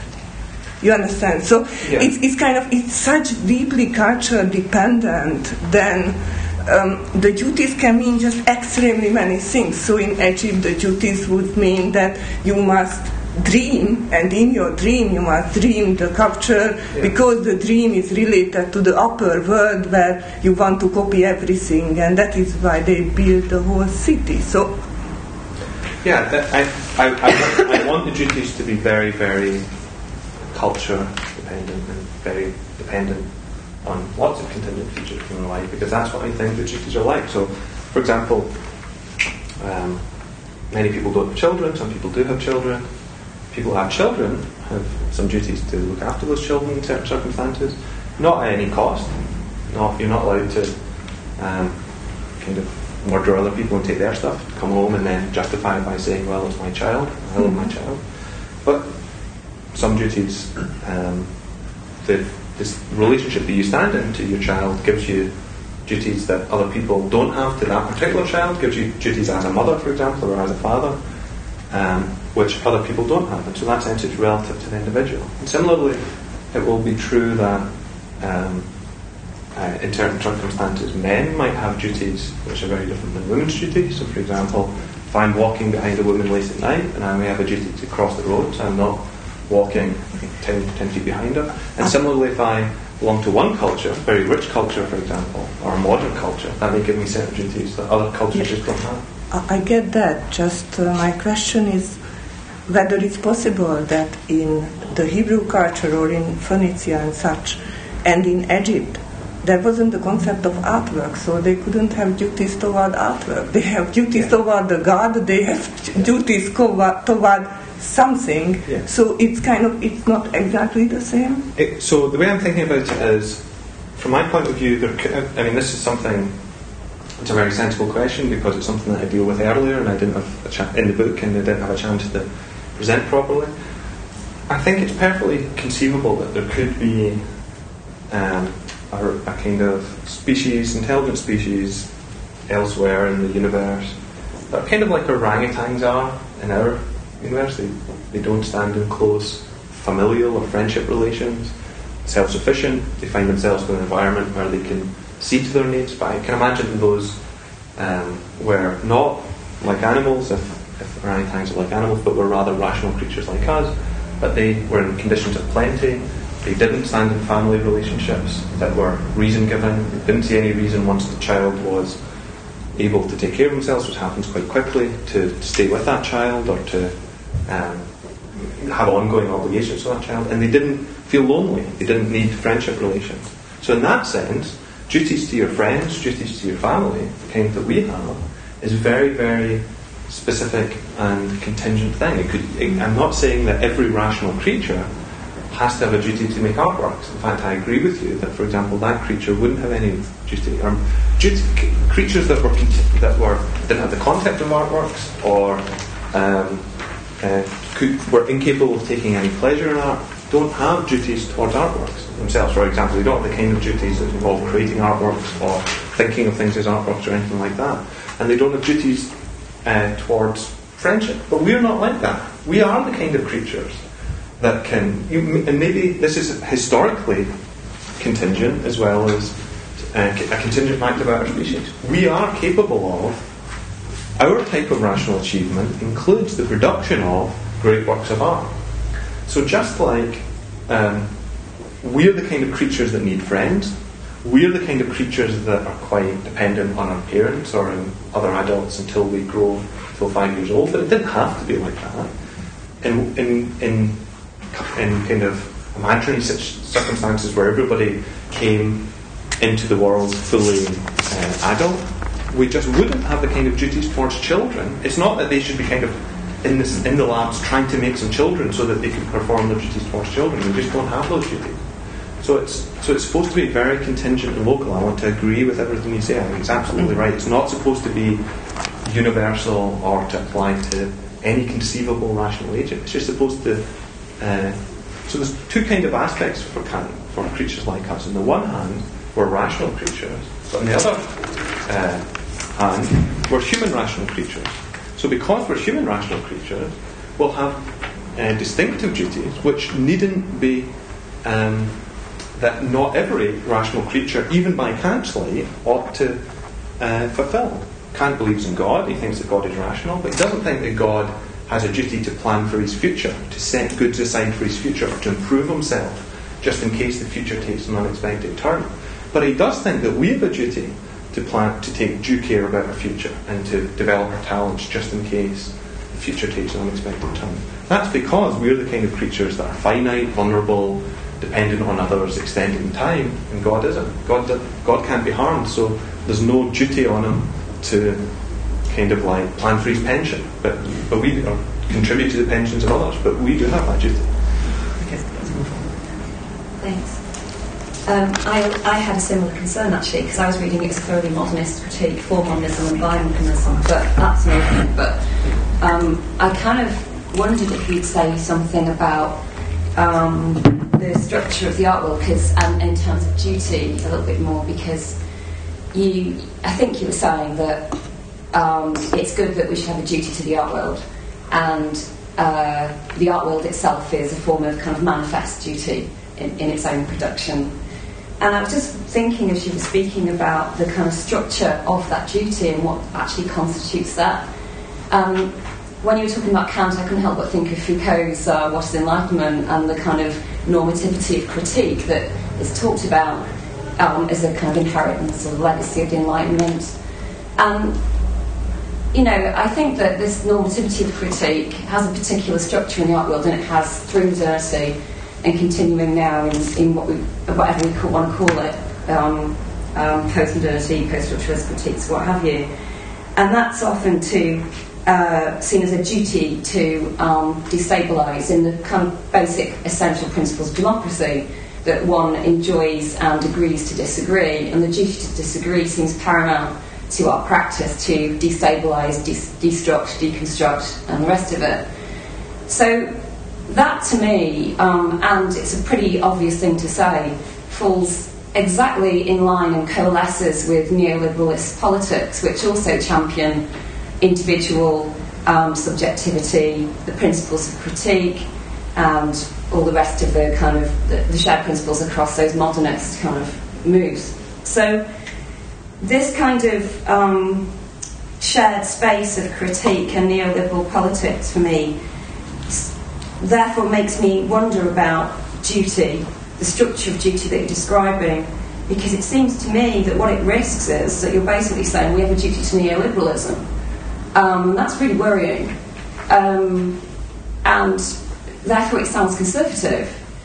So I'm kind of interested in art practice as, like, when you talk about the significance of the art world, I say, well, significance of the art world for for, for art worlds to artworks to think about um, materialist realist critiques that try and um, move past their coalescence with neoliberal agendas. So I'm just wondering how this form of duty that you're describing seems to coalesce with neoliberalism and therefore results in our normativity within that structure and yeah. incapable of transcending it? Yeah, a, I think that's a good question, and, and as you can see, I think by the paper that you know it's a concern that I am uh, you know open to, and that I would I wouldn't endorse this kind of position if I thought that it um, committed you to just morally or politically obnoxious attitudes or views on the defence of things that shouldn't be defended with respect to political organisations. So it is something that I'm sensitive to. My own view is that um, it will surprise you to know that I'm not committed to that. Uh, I don't think that. Um, so, for example, there are many things you might mean by neoliberal politics. You might mean liberal economic relations where there are very few constraints on how um, markets operate. You might mean um, monopolistic capitalism where there are very few constraints on how um, very, very rich individuals and companies can interact with people. You might mean liberal in the sense that um, people's there's a certain type of freedom to act that people have which is worthwhile and ought to be preserved um, and not impugned by the material and cultural conditions in which they grew up. And I suppose it's only the last of those I would want to see this as a kind of liberal project, that there's something worthwhile. That's, that's liberalism, isn't it? It's not weird Okay, so, I mean, if, I'm not, again, I think it, it depends on how exactly you understand what the good kind of freedom is, what the bad kind of freedom is, and so on. But I, my, my, my view would be that when we actually got down to it, there are many types of subversion um, which are not good in themselves. There are other types of subversion which are good, and so we ought to um, take care of them. So, for example, imagine that um, there's a group of people um, who, for one reason or another, are disadvantaged or oppressed within the society, and all of their attempts to get themselves out of that situation are subverted by violent assault. Imagine that there's a group of slaves who are trying to organise themselves and educate themselves and argue for justice, but at any time that they try to do that, people put on white hoods and go and break up those organisations or prevent those people from being in a position to free themselves. My own view would be that that's a bad thing, and that that kind of subversion of um, political activities is a bad kind of subversion. There's other kinds of subversion, subversion, for example, of certain types of totalitarian or oppressive governments or social arrangements, which is a good thing. But in order to tell the difference between subverting the efforts of the um, of people who are trying to improve, permissively trying to improve their situation, and subverting the, the, the efforts of people who um, are trying to do things that they shouldn't be doing. You need some normative principle. I saw that BP, for example, had just given huge amounts of money to the, the Tea Party. Uh, Tea Party candidates in the United States. You might think that seems to me is perfectly aptly described as a form of subversion. You're subverting um, democratic politics by uh, interfering with it for your own benefit as a, as a company. That's not the kind of subversion that I would applaud. There are other, other kinds of subversion I would applaud. In telling the difference between the type that you ought to be applauding and the type that you shouldn't be applauding, I'm going to appeal to the kind of normative principles I said. That's there. Aloma? Yeah, um, this is really a clarificatory question, although I should have asked that before. um, the, uh, I was wondering what's the um, source of the uh, that fundamental duty of uh, to art that you that you mentioned, because so traditionally theories that appeal to uh, the idea of the art world uh, do so because they want to explain the value of art, right? I mean, the dialectic is basically, well, you know, art doesn't have a particular function, a particular, say, practical function, that if we can value art because of that function, and you know, all works of art don't share uh, the same properties, so you know the value of art can't be there. So we have to appeal to some other notion that would explain why art is valuable. So we go mean, art. I mean, you know, so the art world is a explains what, how you know art in another. It's a kind a, a context that gives value uh, to art. So, but so art world seems to be the source of value of, of art in that particular sense. But then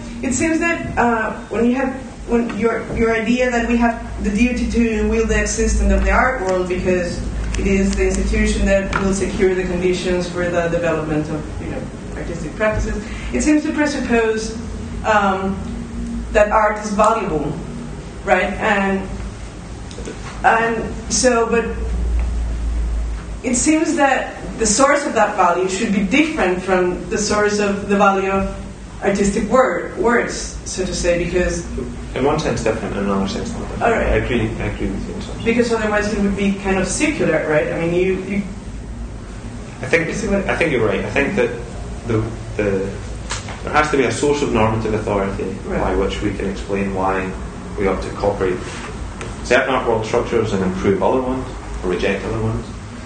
Um, that source of normative authority ought to be characterised in, in, in some terms, and then there ought to be something that links the source of normative authority with the kind of how more detailed forms of social organisation. The analogies that I try to uh, draw in here are analogies between, for example, the. So first of all, one way of thinking about it is this might be helpful to just to kind of get the idea of the shape of the position. I'm thinking that for something to be valuable, valuable as a final end is for there to be kind of conclusive reason for us to value it. Or that's, in some sense, those two, you can approach it from two different ways. And then I'm trying to ask, what kind of things, uh, what kind of, how, how does something have to behave for it to play the role of a reason? And then, for art to be valuable, will be for um, the fact something is an artwork of a certain kind, a masterwork in my, in my case, will, will give us a certain conclusive reason to value in certain circumstances. So think about the general shape of the think about the general shape of the kind of Kantian idea. The idea is that there are norms of rational agency that precede uh, agency. That is, you can't explain what it is to be an agent without thinking that an agent is the kind of thing that has mental states, for example, that are organised in a particular way. Explaining what it is for them to be organised in that way will involve mention of rational norms. So for Frege, for example, to have thoughts is to be related to uh, mental representations of a particular kind. Those mental representations, Fregean thoughts with a capital T, so the thought that P will be the same as the thought Q, roughly, if P and Q have the same conditions of rational acceptance and rejection. So in saying what it is to be a thought, you have to mention rationality. To be a thinker is to think thoughts. Mm-hmm. So in that sense, you have to, once you're in the game of talking about thinkers at all, you're already talking about something where rational are in play. That's one way of thinking about Kant's I read it.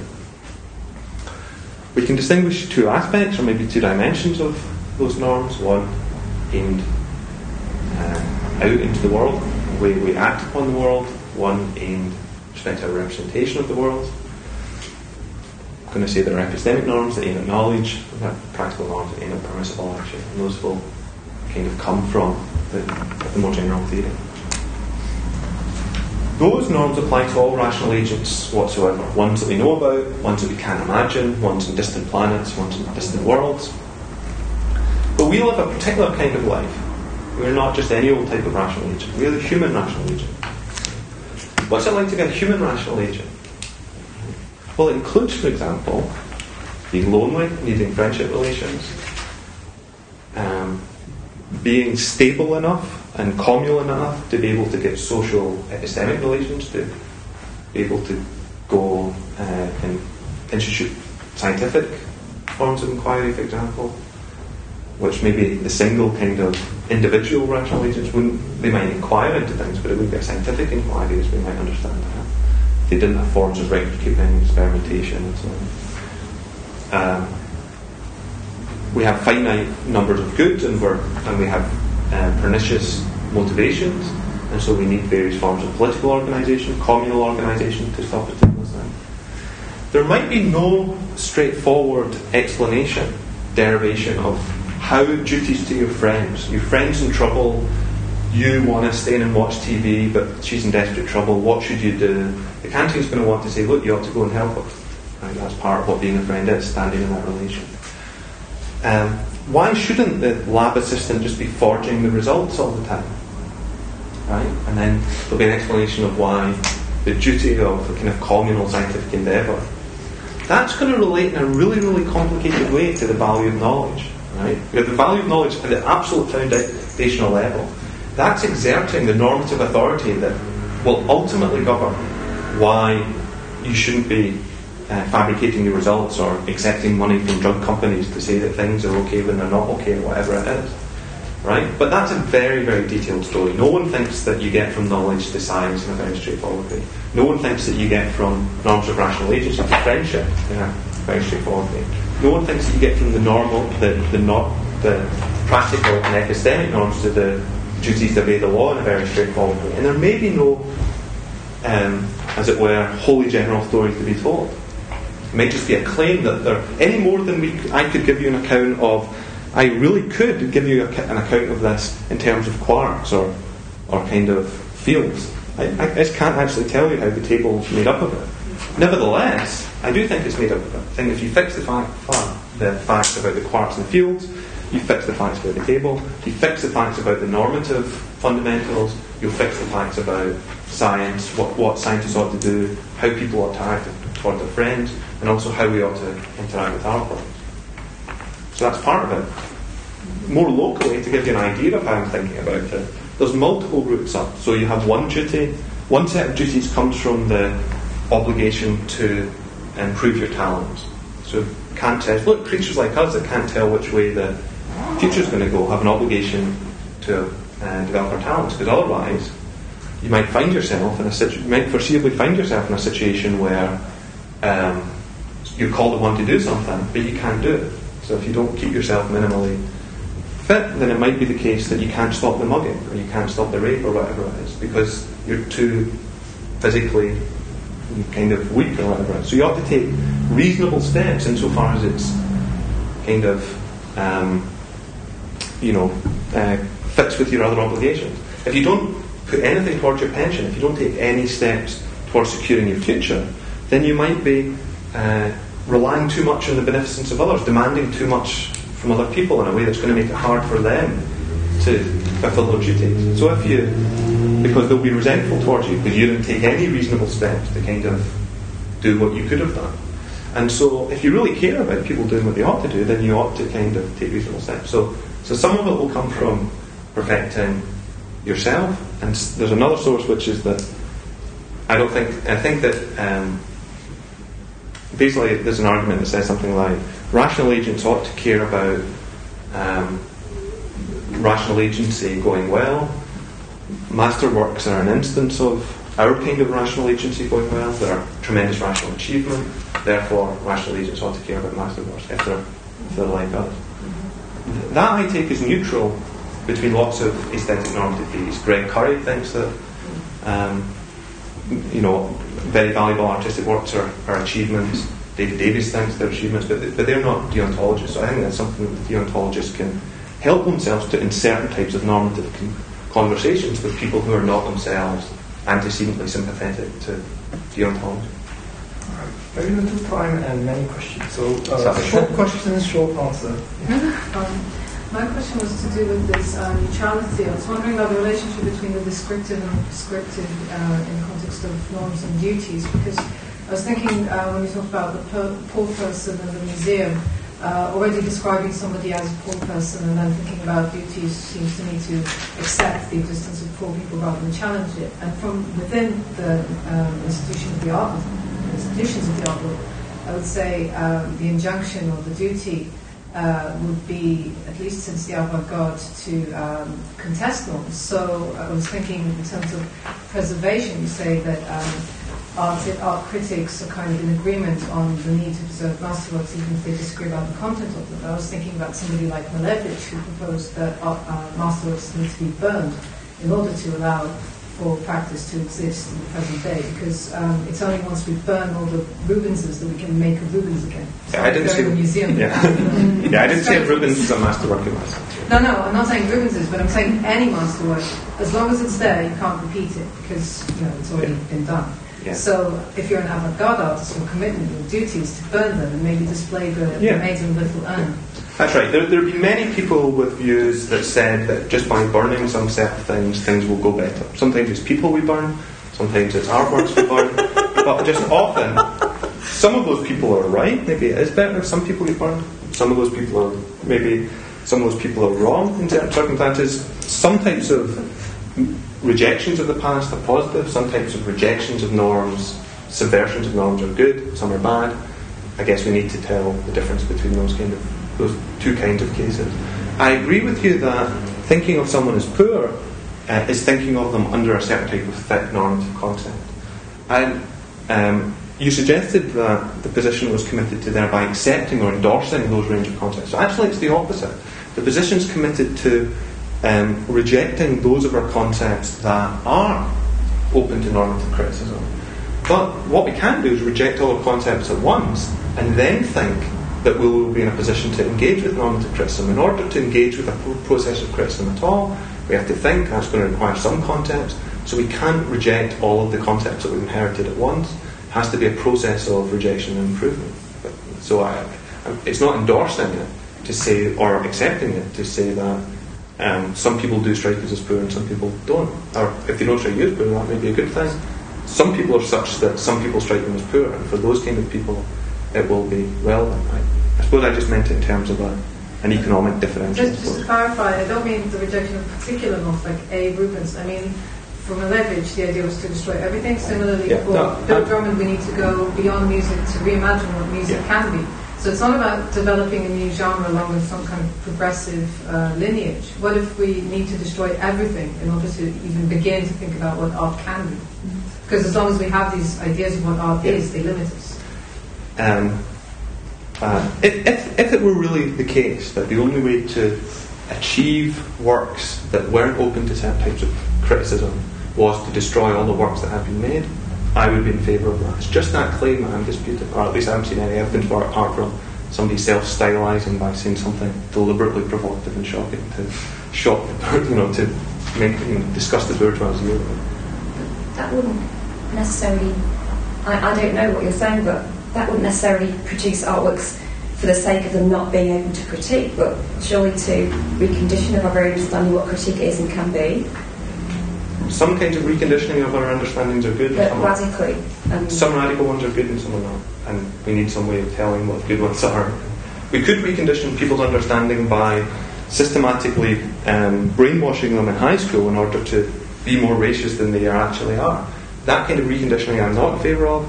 If it's the kind of reconditioning that will allow genuinely good works to be produced, then I might be in favour of it. But then we need some explanation of what the genuinely good works are. To create transcendental yardstick, as you're suggesting, requires um, an understanding of where your ethics are based, That's right. and that's kind of what I was asking you before. Yeah, that's right. And Where so, if you're asking me if I'm a sport of the Tea Party, I'm not. if you're asking me, that, do, do I think that we create transcendental yardsticks? I don't.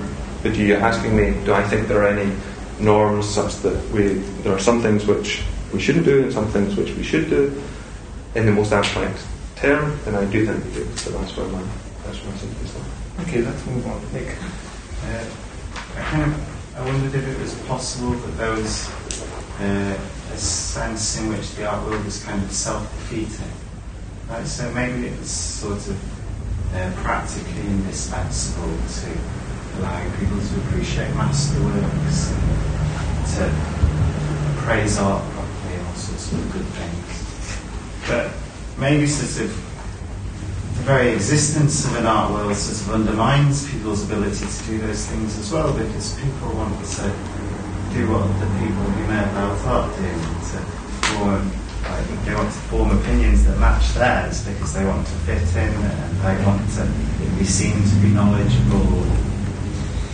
Don't. Yeah. It kind of seems like there's a tension between the thing existing and given the sorts of beings that we are. Yeah. I mean, Maybe it- there it- shouldn't be such a thing because It's a wholly contingent matter. It turns out that any form of social or communal organisation is, is worse than the war of all against all. Then you shouldn't endorse it. The, the Kantian's making a particular empirical claim about good means to an end. It's like less people get their rights infringed if we have some minimal form of state, maybe one that ought to be changed radically. Similarly, if there was no form of social organisation that was any better than random, uh, giving art what it's due, then I would agree it's a claim of a means to end. And so if that could be demonstrated, then you shouldn't participate in the art world. I just think empirically that's false. I just think evident that's false. Okay, so I was wondering um, if you could clarify the claim that you need the art world not to kind of fix or determine some higher aesthetic concepts. So that seems right for some of the concepts you were talking about, so like the concept of chameleon play or something in Picasso. But I can kind of imagine some people saying, well, these aren't essentially interesting um, aesthetic concepts that we want to think about. So S- Sibley, when he's talking about aesthetic concepts, it's all, you know, the ugly, beautiful, the dainty, the dumpy, stirrings and movements and things like that. So I'm wondering how much purchase your theory of really gives us on, on determining those aesthetic concepts. It looks like, on the face of it, at least, you wouldn't need an art world to determine those concepts because you could do it on the basis of nature alone. So, so I'm wondering about the scope of I'm interested about, it'd be interesting to know about the could. I mean, if you think about the way Sibley actually came up with that list, he went to the Bodleian and actually, is that right? Was it Cambridge or Oxford? Anyway, he went to the library and he took out the Oxford English Dictionary and he went through and like basically spent a year and a half compiling all the thick aesthetic concepts that he could find. Now that seems to me that's not independent of a set of institutions, philosopher, dictionary, university library, spare time, uh, publication that are wholly social and relative to, you know, relevant to the job of philosopher, philosopher of art. And so um, the fact that we think of that as a unified group is, you know, it didn't mention, for example, how many words in, in Ulster dialect turned up in that list, or in Scots dialect. Was the braw there, or the Cragget? No, they weren't on that list. It was certain conception of what the important thick things are. Could you acquire those concepts just by reading the Ulster English Dictionary? Can you even really acquire the concept of the dainty or the dumpy just independently of the social structures that, that dress them? It seems to me seems to me not. Certainly not the fragile um, as an aesthetic term. It- it- just often in those cases, I, I think that's not the case. If it were, then um, it would still be the case that uh, all, all, all I needed was the claim that um, the art world isn't just, it's not just that we have these duties and then the art world is just a machine for getting to them. What duties you have are, is actually fixed by the art. So it will still be the case that um, um, the duties of a philosopher of art, like Sibley, is different from the duties of a gallery owner or a movie mogul. And that's all I mean. Um, um, just got two simple questions. One is the, the general style of argument you're giving. uh, Could I generalize it for different kinds of domains? So you talked about uh, epistemic duties, um, moral duties, aesthetic duties, and so on. But um, maybe, so maybe that gives you three types of pegs. But um, how about we, we have other kinds of practices, say the philosophy world. Now, could I just uh, sort of slightly jig your arguments around and, and get this of philosophy world out of this? Um, so my, my view is that um, uh, so the, the, the, there's a range of different cases. First of all, I was rejecting the idea that we should think of the moral and epistemic. Actually, I talked about duties to friends, duties to siblings, duties to yourself, duties to others. Your duties to yourself will include getting an education of a certain kind so that you can defend yourself, you know, being minimally uh, able to pursue those projects and so on. That'll be a very complex blend of kind of activities. It won't be, oh, well, that's the moral one and that's the epistemic one. Um, with respect to the philosophy world, I think that even though the ultimate kind of normative authority comes from normative, fairly general norms of reason, I do think it's a virtue of certain types of philosophical explanation that they um, employ concepts which are comparatively natural, fundamental, in the sense that they play, uh, they can be appealed to in a wide variety of different explanations. So take the concept of knowledge. Uh, you know, I'm you know signed up to the Williamson project, so I think that you know knowledge helps you explain what belief is, what assertion is, what evidence is. A single concept can kind of normative concept, and by, by my lights, because it's what we ought to be aiming at in theoretical agency, um, plays an explanatory role across a range of different domains. And I want to say that um, the, the, the, concept of a masterwork is, is a little bit like that because it can explain a wide range of different types of um, activity by to. So, for example, I think you can explain what an aesthetic property is, what an artwork is, um, what, what an art world is, or what an art world's for, um, and, and, so on. I want to have that as playing the kind of role in um, aesthetic theory as knowledge does on a kind of Williamsonian epistemic theory. And so, um, if it were the case that there was a concept like that in philosophy, um, with which we could explain many different things of that kind, maybe philosophy itself or philosophical inquiry or something, actually, I just don't really think that. I think that the concepts, philosophy, you know, philosophy is uh, an interesting kind of activity because if successfully gives rise to a distinctive type of knowledge, maybe it helps us get uh, systematic ways of thinking about um, what kind of things we ought to be doing, or it's permissible to do, or obligatory to do, and so on. But like, I don't really think of it as containing a domain of thick concepts that play the kind of explanatory role, um, that's taken seriously as an explanatory role to, to make those concepts, to make us think that part of the kind of sparse explanatory structure of the world we've mentioned distinctively philosophical ones.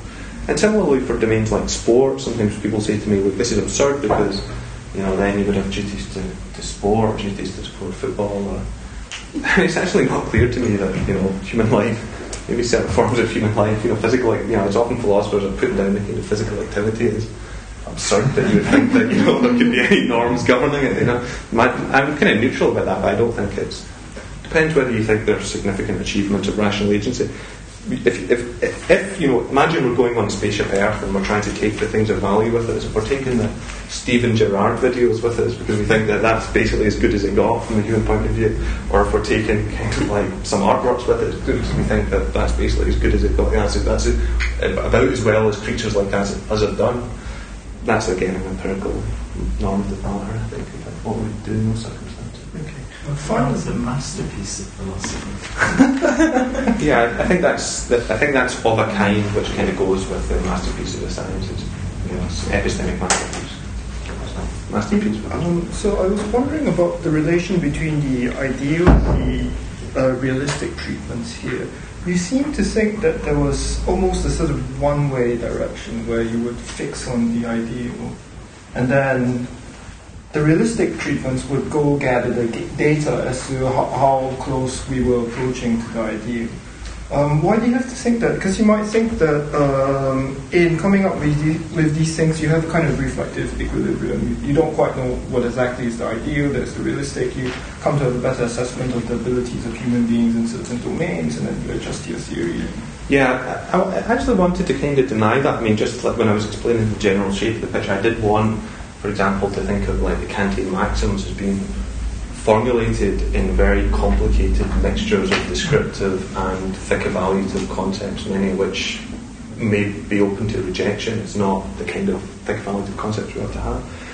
Um, what the what the ideal bit gives you is the story about the normative authority, and the story about the normative authority is not something that is given by the social scientific theory. The social scientific theory doesn't end with the claim that basically our grounds, the grounds of obligation for adopting this tax system rather than this tax system is that it's better for um, dealing with the valuable things. That's not what the social science does. It just says, look, um, suppose for as a working hypothesis that these were the valuable things.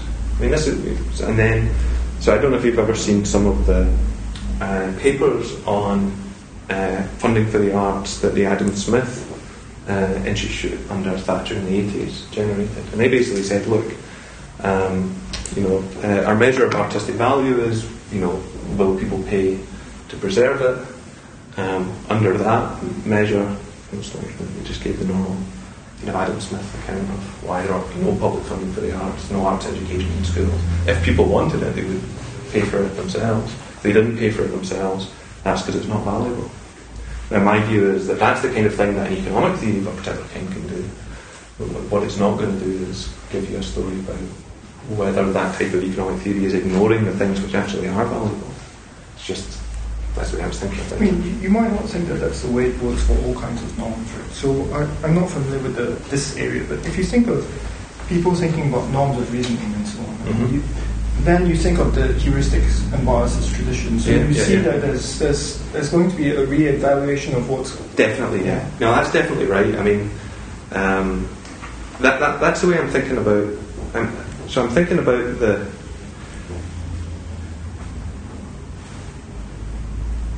You have a basic. You, you, the norms are, in a sense, the norms are very general, and then the facts about human life and the facts about the workings of human beings in human society feed into that in quite a, a, kind of rich way. So we could have responded to the Milgram experiments by saying, look, what we've been shown is that it's really difficult for people when they're told by a guy in a white coat not to torture people, that the norms were too high. That basically, actually, let's just revise the norms. Actually, it is okay to, to torture people as long as the guy in a white coat is telling me that. I take it we don't want to say that.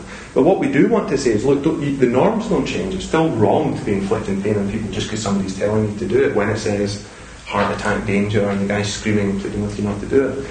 But the way in which we ought to organise uh, our social arrangements has to take into account the fact that people have been, I mean, of all the, the experiments in cognitive psychology, the Milgram uh, experiments are the ones which have been most successfully duplicated across a very wide range of different cultures and situations.